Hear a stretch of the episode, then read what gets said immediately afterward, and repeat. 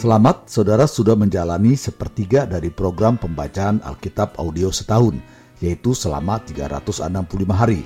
Suatu pembacaan yang disesuaikan dengan jadwal rencana baca dari Back to the Bible Chronological Reading Bible.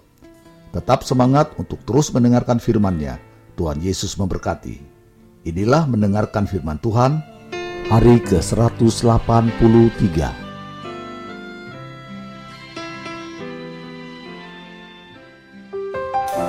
Dua Raja-Raja pasal 1 ayat 1 sampai 18. Nabi Elia memberitahukan kematian Ahasia. Sesudah Ahab mati, maka memberontaklah Moab terhadap Israel. Pada suatu hari jatuhlah Ahasia dari kisi-kisi kamar atasnya yang ada di Samaria, lalu menjadi sakit. Kemudian dikirimnyalah utusan-utusan dengan pesan, "Pergilah, mintalah petunjuk kepada Baal Sebub, Allah di Ekron, apakah aku akan sembuh dari penyakit ini? Tetapi berfirmanlah malaikat Tuhan kepada Elia, orang Tisbe itu, Bangunlah, berangkatlah menemui utusan-utusan Raja Samaria dan katakan kepada mereka, Apakah tidak ada Allah di Israel, sehingga kamu ini pergi untuk meminta petunjuk kepada Baal Sebub Allah di Ekron? Sebab itu beginilah firman Tuhan, engkau tidak akan bangun lagi dari tempat tidur di mana engkau berbaring, sebab engkau pasti akan mati. Lalu pergilah Elia. Sesudah utusan-utusan itu kembali kepada raja, berkatalah ia kepada mereka, "Mengapa kamu kembali?" Jawab mereka kepadanya, "Ada seorang datang menemui kami dan berkata kepada kami, 'Pergilah, kembalilah kepada raja yang telah menyuruh kamu, dan katakanlah kepadanya, Beginilah firman Tuhan. Apakah tidak ada Allah di Israel sehingga engkau menyuruh meminta petunjuk kepada Baal Sebub, Allah di Ekron? Sebab itu engkau tidak akan bangun lagi dari tempat tidur di mana engkau berbaring, sebab engkau pasti akan mati. Lalu bertanyalah ia kepada mereka, bagaimanakah rupa orang yang telah datang menemui kamu itu dan yang mengatakan perkataan ini kepadamu? Jawab mereka kepadanya, seorang yang memakai pakaian bulu dan ikat pinggang kulit terikat pada pinggangnya. Maka berkatalah ia, itu Elia, orang Tisbe. Sesudah itu disuruhnyalah kepada Elia seorang perwira dengan kelima puluh anak buahnya. Orang itu naik menjumpai Elia yang sedang duduk di atas puncak bukit. Berkatalah orang itu kepadanya, Hai abdi Allah, Raja bertitah, turunlah tetapi Elia menjawab, katanya kepada perwira itu, Kalau benar aku abdi Allah, biarlah turun api dari langit memakan engkau habis dengan kelima puluh anak buahmu. Maka turunlah api dari langit, memakan dia habis dengan kelima puluh anak buahnya. Kemudian raja menyuruh pula kepadanya seorang perwira yang lain dengan kelima puluh anak buahnya. Lalu orang itu berkata kepada Elia, Hai abdi Allah, Beginilah titah raja, segeralah turun. Tetapi Elia menjawab mereka, Kalau benar aku abdi Allah, biarlah turun api dari langit memakan engkau habis dengan kelima puluh anak buahmu. Maka turunlah api Allah dari langit, memakan dia habis dengan kelima puluh anak buahnya. Kemudian raja menyuruh pula seorang perwira yang ketiga dengan kelima puluh anak buahnya. Lalu naiklah perwira yang ketiga itu dan sesudah sampai, berlututlah ia di depan Elia, serta memohon belas kasihan kepadanya. Katanya, Ya abdi Allah, biarlah kiranya nyawaku dan nyawa kelima puluh orang hamba-hambamu ini berharga di matamu. Bukankah api sudah turun dari langit, memakan habis kedua perwira yang dahulu dengan kelima puluh anak buah mereka? Tetapi sekarang biarlah nyawaku berharga di matamu.' Maka berfirmanlah malaikat Tuhan kepada Elia, "Turunlah bersama-sama dia, janganlah takut kepadanya." Lalu bangunlah Elia dan turun bersama-sama dia menghadap raja. Berkatalah Elia kepada raja, "Beginilah firman Tuhan: Oleh karena engkau telah mengirim utusan-utusan untuk meminta petunjuk kepada Baal Sebub, Allah di Ekron, seolah-olah tidak ada Allah di Israel untuk ditanyakan firman-Nya, maka sebab itu engkau tidak akan bangun lagi dari tempat tidur di mana engkau berbaring, sebab engkau pasti akan mati. Maka matilah raja sesuai dengan firman Tuhan yang dikatakan oleh Elia. Maka Yoram menjadi raja menggantikan dia dalam tahun kedua zaman Yoram bin Yosafat, Raja Yehuda. Sebab Ahasia tidak mempunyai anak laki-laki. Selebihnya dari riwayat Ahasia, apa yang dilakukannya? Bukankah semuanya itu tertulis dalam kitab sejarah Raja-Raja Israel? Dua Raja-Raja pasal 2 ayat 1 sampai 18. Elia naik ke surga. Menjelang saatnya Tuhan hendak menaikkan Elia ke surga dalam angin badai, Elia dan Elisa sedang berjalan dari Gilgal. Berkatalah Elia kepada Elisa, "Baiklah tinggal di sini, sebab Tuhan menyuruh aku ke Betel." Tetapi Elisa menjawab, "Demi Tuhan yang hidup dan demi hidupmu sendiri, Sesungguhnya aku tidak akan meninggalkan engkau. Lalu pergilah mereka ke Betel. Pada waktu itu, keluarlah rombongan nabi yang ada di Betel mendapatkan Elisa. Berkatalah mereka kepadanya, Sudahkah engkau tahu bahwa pada hari ini tuanmu akan diambil daripadamu oleh Tuhan, terangkat ke surga? Jawabnya, Aku juga tahu, diamlah. Berkatalah Elia kepadanya, Hai Elisa, Baiklah tinggal di sini, sebab Tuhan menyuruh aku ke Yeriko. Tetapi jawabnya, demi Tuhan yang hidup dan demi hidupmu sendiri, sesungguhnya aku tidak akan meninggalkan engkau. Lalu sampailah mereka di Yeriko. Pada waktu itu mendekatlah rombongan nabi yang ada di Yeriko kepada Elisa serta berkata kepadanya, Sudahkah engkau tahu bahwa pada hari ini tuanmu akan diambil daripadamu oleh Tuhan terangkat ke sorga? Jawabnya, aku juga tahu, diamlah. Berkatalah Elia kepadanya, Baiklah tinggal di sini, sebab Tuhan menyuruh aku ke sungai Yordan. Jawabnya, Demi Tuhan yang hidup dan demi hidupmu sendiri, sesungguhnya aku tidak akan meninggalkan engkau. Lalu berjalanlah keduanya. Lima puluh orang dari rombongan nabi itu ikut berjalan, tetapi mereka berdiri memandang dari jauh ketika keduanya berdiri di tepi sungai Yordan. Lalu Elia mengambil jubahnya, digulungnya, dipukulkannya ke atas air itu. Maka terbagilah air itu ke sebelah sini dan ke sebelah sana, sehingga menyeberanglah keduanya dengan berjalan di tanah yang kering. Dan sesudah mereka sampai di seberang, berkatalah Elia kepada Elisa, Mintalah apa yang hendak kulakukan kepadamu, sebelum aku terangkat daripadamu. Jawab Elisa, biarlah kiranya aku mendapat dua bagian dari rohmu. Berkatalah Elia, yang kau minta itu adalah sukar. Tetapi jika engkau dapat melihat aku terangkat daripadamu, akan terjadilah kepadamu seperti yang demikian. Dan jika tidak, tidak akan terjadi. Sedang mereka berjalan terus sambil berkata-kata, tiba-tiba datanglah kereta berapi dengan kuda berapi memisahkan keduanya. Lalu naiklah Elia ke sorga dalam angin badai. Ketika Elisa melihat itu, maka berteriaklah ia, Bapakku, Bapakku, kereta Israel dan orang-orangnya yang berkuda. Kemudian tidak dilihatnya lagi, lalu direnggutkannya pakaiannya dan dikoyakannya menjadi dua koyakan. Sesudah itu dipungutnya jubah Elia yang telah terjatuh, lalu ia berjalan hendak pulang dan berdiri di tepi sungai Yordan. Ia mengambil jubah Elia yang telah terjatuh itu, dipukulkannya ke atas air itu sambil berseru, "Di manakah Tuhan Allah Elia?" Ia memukul air itu, lalu terbagi ke sebelah sini dan ke sebelah sana. Maka menyeberanglah Elisa.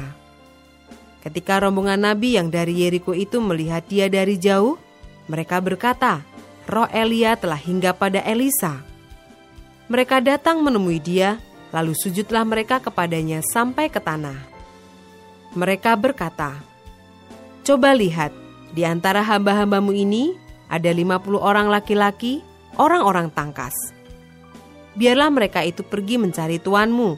Jangan-jangan ia diangkat oleh roh Tuhan dan dilemparkannya ke atas salah satu gunung atau ke dalam salah satu lembah. Elisa menjawab, Janganlah suruh pergi Tetapi ketika mereka mendesak-desak dia sampai memalukan, maka berkatalah ia, suruhlah pergi. Mereka menyuruh 50 orang. Orang-orang ini mencari tiga hari lamanya, tetapi tidak bertemu dengan Elia. Ketika mereka kembali kepada Elisa yang masih tinggal di kota Yeriko, berkatalah ia kepada mereka, Bukankah telah kukatakan kepadamu jangan pergi? Ayat 19 sampai 22. Elisa menyehatkan air di Yeriko. Berkatalah penduduk kota itu kepada Elisa, "Cobalah lihat, letaknya kota ini baik, seperti tuanku lihat, tetapi airnya tidak baik, dan di negeri ini sering ada keguguran bayi." Jawabnya, "Ambillah sebuah pinggan baru bagiku dan taruhlah garam ke dalamnya. Maka mereka membawa pinggan itu kepadanya.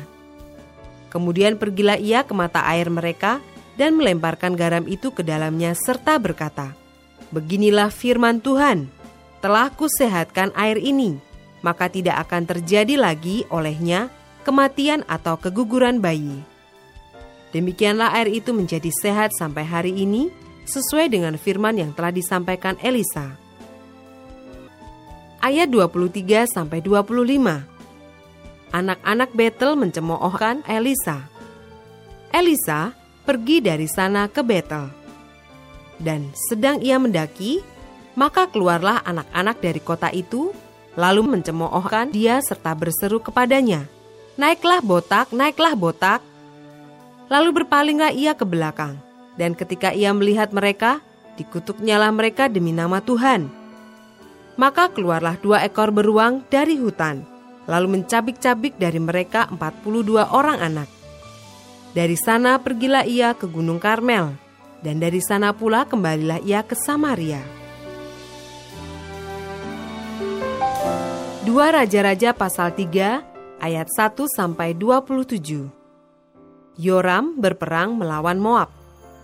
Yoram, anak Ahab, menjadi raja di Samaria atas Israel dalam tahun ke-18 zaman Yosafat Raja Yehuda, dan ia memerintah 12 tahun lamanya. Ia melakukan apa yang jahat di mata Tuhan, tetapi bukan seperti ayahnya dan seperti ibunya. Ia menjauhkan tugu berhala Baal yang didirikan ayahnya. Namun demikian, ia masih berpaut kepada dosa Yerobeam bin Nebat yang mengakibatkan orang Israel berdosa pula ia tidak menjauhinya. Mesa, Raja Moab, adalah seorang peternak domba. Sebagai upeti ia membayar kepada Raja Israel seratus ribu anak domba dan bulu dari seratus ribu domba jantan. Tetapi segera sesudah Ahab mati, memberontaklah Raja Moab terhadap Raja Israel. Keluarlah Raja Yoram pada waktu itu dari Samaria, lalu ia memeriksa barisan seluruh orang Israel Selanjutnya ia menyuruh orang kepada Yosafat Raja Yehuda dengan pesan, Raja Moab telah memberontak terhadap aku. Maukah engkau bersama-sama aku berperang melawan Moab? Jawabnya, aku akan maju. Kita sama-sama, aku dan engkau, rakyatku dan rakyatmu, kudaku dan kudamu. Lagi ia bertanya, melalui jalan manakah kita akan maju? Jawabnya, melalui padang gurun Edom. Maka berjalanlah Raja Israel dan Raja Yehuda dan Raja Edom. Tetapi sesudah mereka berkeliling tujuh hari perjalanan jauhnya, maka tidak terdapat air untuk tentara dan untuk hewan yang mengikuti mereka.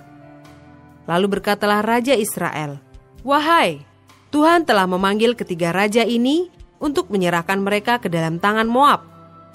Tetapi bertanyalah Yosafat, tidak adakah di sini seorang nabi Tuhan supaya dengan perantaraannya kita meminta petunjuk Tuhan?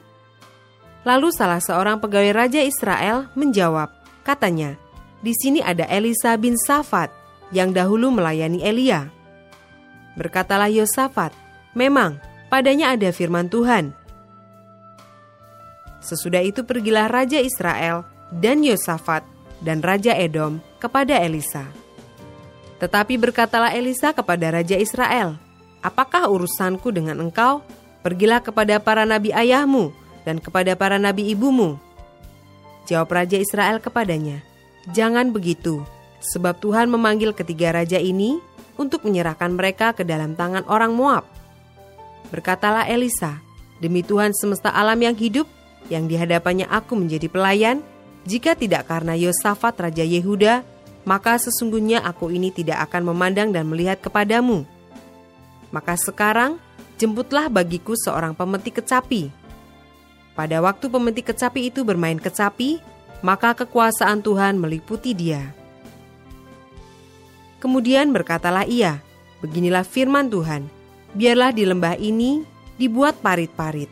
Sebab beginilah firman Tuhan, kamu tidak akan mendapat angin dan hujan, namun lembah ini akan penuh dengan air, sehingga kamu serta ternak sembelihan dan hewan pengangkut dapat minum. Dan itu pun adalah perkara ringan di mata Tuhan. Juga orang Moab akan diserahkannya ke dalam tanganmu. Kamu akan memusnahkan segala kota yang berkubu dan segala kota pilihan. Kamu akan menumbangkan segala pohon yang baik, kamu akan menutup segala mata air, dan kamu akan merusakkan segala ladang yang baik dengan batu-batu. Keesokan harinya, ketika orang mempersembahkan korban, datanglah dengan tiba-tiba air dari arah Edom, lalu penuhlah negeri itu dengan air. Ketika didengar seluruh orang Moab bahwa ketiga raja itu telah maju memerangi mereka, maka dikerahkanlah semua orang yang masih sanggup menyandang pedang, bahkan orang-orang yang lebih tua juga. Kemudian mereka ditempatkan di tepi perbatasan. Keesokan harinya, pagi-pagi, ketika matahari bersinar atas permukaan air itu, tampaklah kepada orang Moab itu bahwa air di sebelah depannya merah seperti darah. Lalu berserulah mereka, "Itu darah!" Tentulah raja-raja itu telah berbunuh-bunuhan, yang seorang membunuh yang lain. Maka sekarang, marilah menjarah, hai orang-orang Moab. Tetapi ketika mereka sampai ke perkemahan orang Israel, maka bangkitlah orang Israel itu, lalu memukul orang-orang Moab, sehingga mereka lari dari situ. Dan makin jauhlah mereka menerobos ke dalam Moab sambil menewaskan orang-orang Moab itu. Mereka meruntuhkan kota-kota dan menutupi setiap ladang yang baik dengan batu, karena setiap orang melemparkan batu ke atasnya. Mereka menutup segala mata air dan menumbangkan segala pohon yang baik, sampai hanya Kir Hareset saja yang ditinggalkan. Tetapi kota ini ditembaki oleh orang-orang pengumban dari segala penjuru. Ketika Raja Moab melihat bahwa peperangan itu terlalu berat baginya, diambilnyalah 700 orang pemegang pedang bersama-sama dia untuk menerobos ke jurusan Raja Edom, tetapi tidak berhasil. Kemudian ia mengambil anaknya yang sulung, yang akan menjadi raja menggantikan dia, lalu mempersembahkannya sebagai korban bakaran di atas pagar tembok. Tetapi kegusaran besar menimpa orang Israel, sehingga mereka berangkat meninggalkan dia dan pulang ke negeri mereka. Dua Raja-Raja pasal 4 ayat 1 sampai 7. Minyak seorang janda salah seorang dari istri-istri para nabi, mengadukan halnya kepada Elisa sambil berseru, Hambamu, suamiku, sudah mati dan engkau ini tahu bahwa hambamu itu takut akan Tuhan. Tapi sekarang penagih hutang sudah datang untuk mengambil kedua orang anakku menjadi budaknya. Jawab Elisa kepadanya, Apakah yang dapat kuperbuat bagimu? Beritahukanlah kepadaku apa-apa yang kau punya di rumah. Berkatalah perempuan itu, hambamu ini tidak punya sesuatu apa pun di rumah kecuali sebuah buli-buli berisi minyak. Lalu berkatalah Elisa, Pergilah, mintalah bejana-bejana dari luar, daripada segala tetanggamu, bejana-bejana kosong, tetapi jangan terlalu sedikit. Kemudian masuklah, tutuplah pintu sesudah engkau dan anak-anakmu masuk Lalu tuanglah minyak itu ke dalam segala bejana. Mana yang penuh, angkatlah. Pergilah perempuan itu daripadanya. Ditutupnyalah pintu sesudah ia dan anak-anaknya masuk. Dan anak-anaknya mendekatkan bejana-bejana kepadanya, sedang ia terus menuang. Ketika bejana-bejana itu sudah penuh, berkatalah perempuan itu kepada anaknya, Dekatkanlah kepadaku sebuah bejana lagi. Tetapi jawabnya kepada ibunya, tidak ada lagi bejana.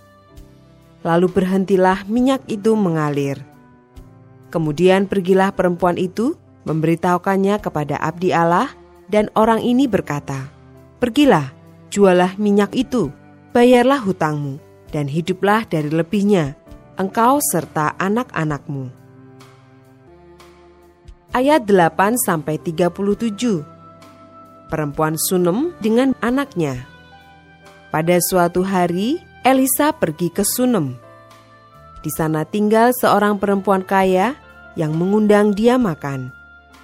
Dan seberapa kali ia dalam perjalanan, singgahlah ia ke sana untuk makan. Berkatalah perempuan itu kepada suaminya, "Sesungguhnya aku sudah tahu bahwa orang yang selalu datang kepada kita itu adalah abdi Allah yang kudus. Baiklah kita membuat sebuah kamar atas yang kecil yang berdinding batu." dan baiklah kita menaruh di sana baginya sebuah tempat tidur, sebuah meja, sebuah kursi, dan sebuah kandil. Maka apabila ia datang kepada kita, ia boleh masuk ke sana. Pada suatu hari, datanglah ia ke sana, lalu masuklah ia ke kamar atas itu dan tidur di situ.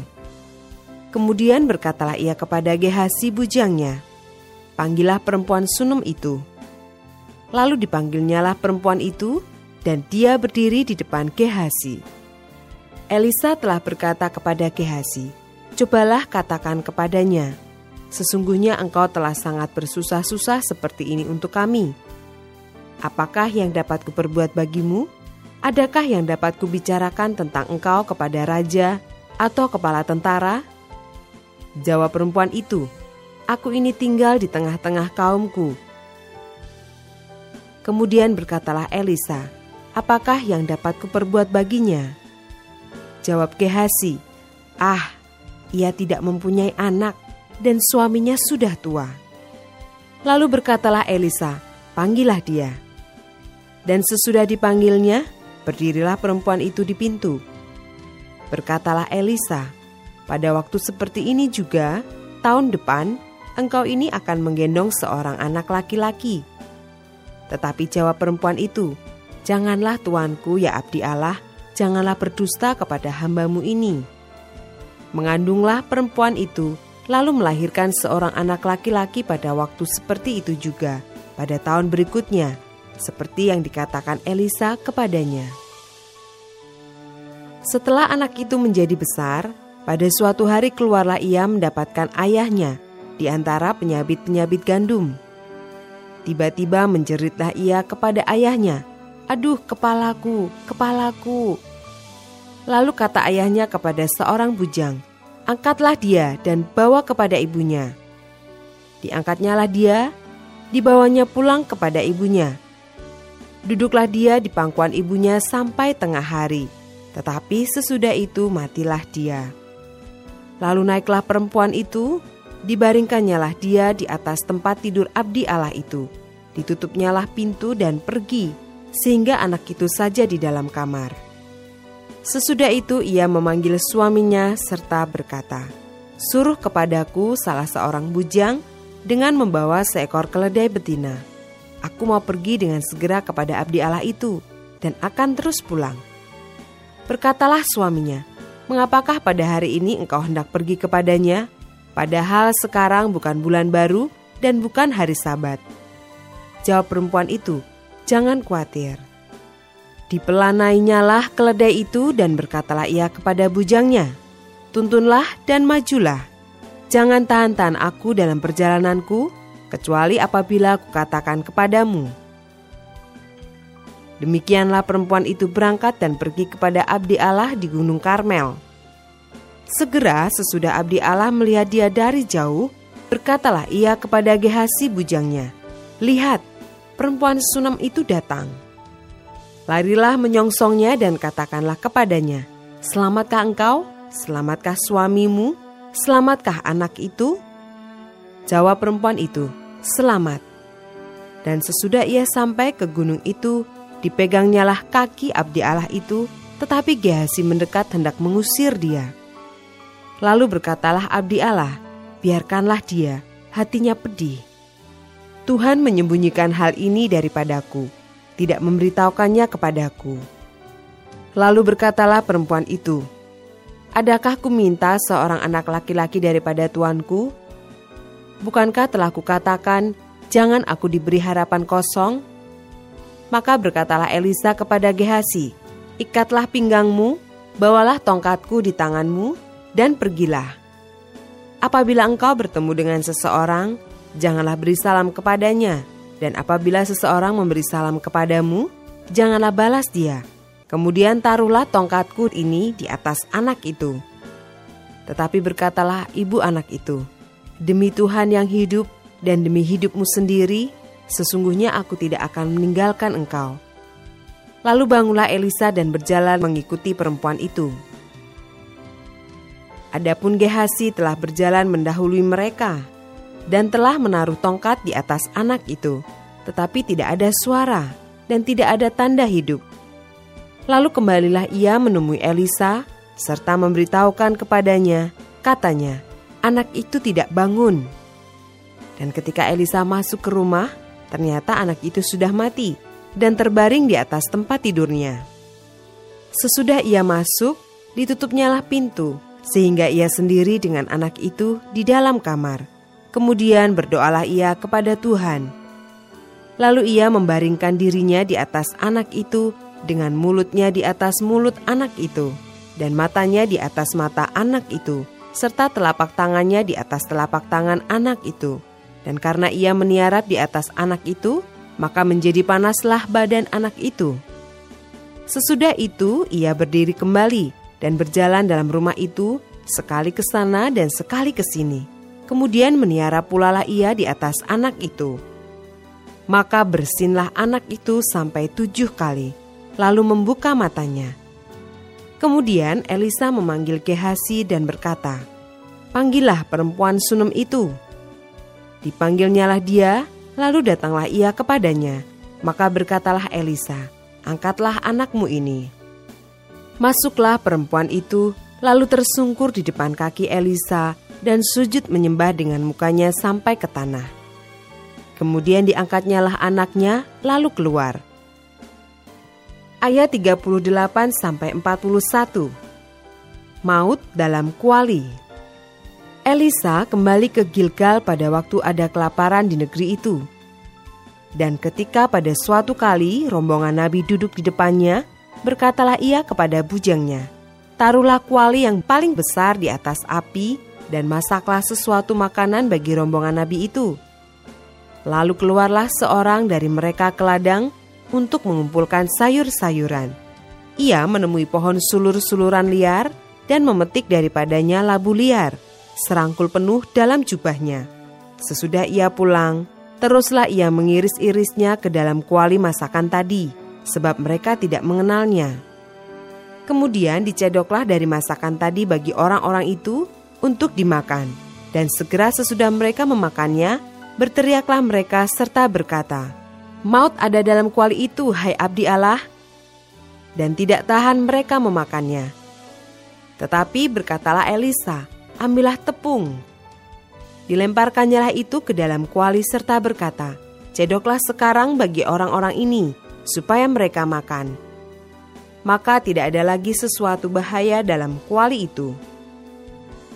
Ayat 42 sampai 44. Memberi makan 100 orang. Datanglah seseorang dari Baal Salisa dengan membawa bagi abdi Allah roti hulu hasil, yaitu 20 roti jelai serta gandum baru dalam sebuah kantong.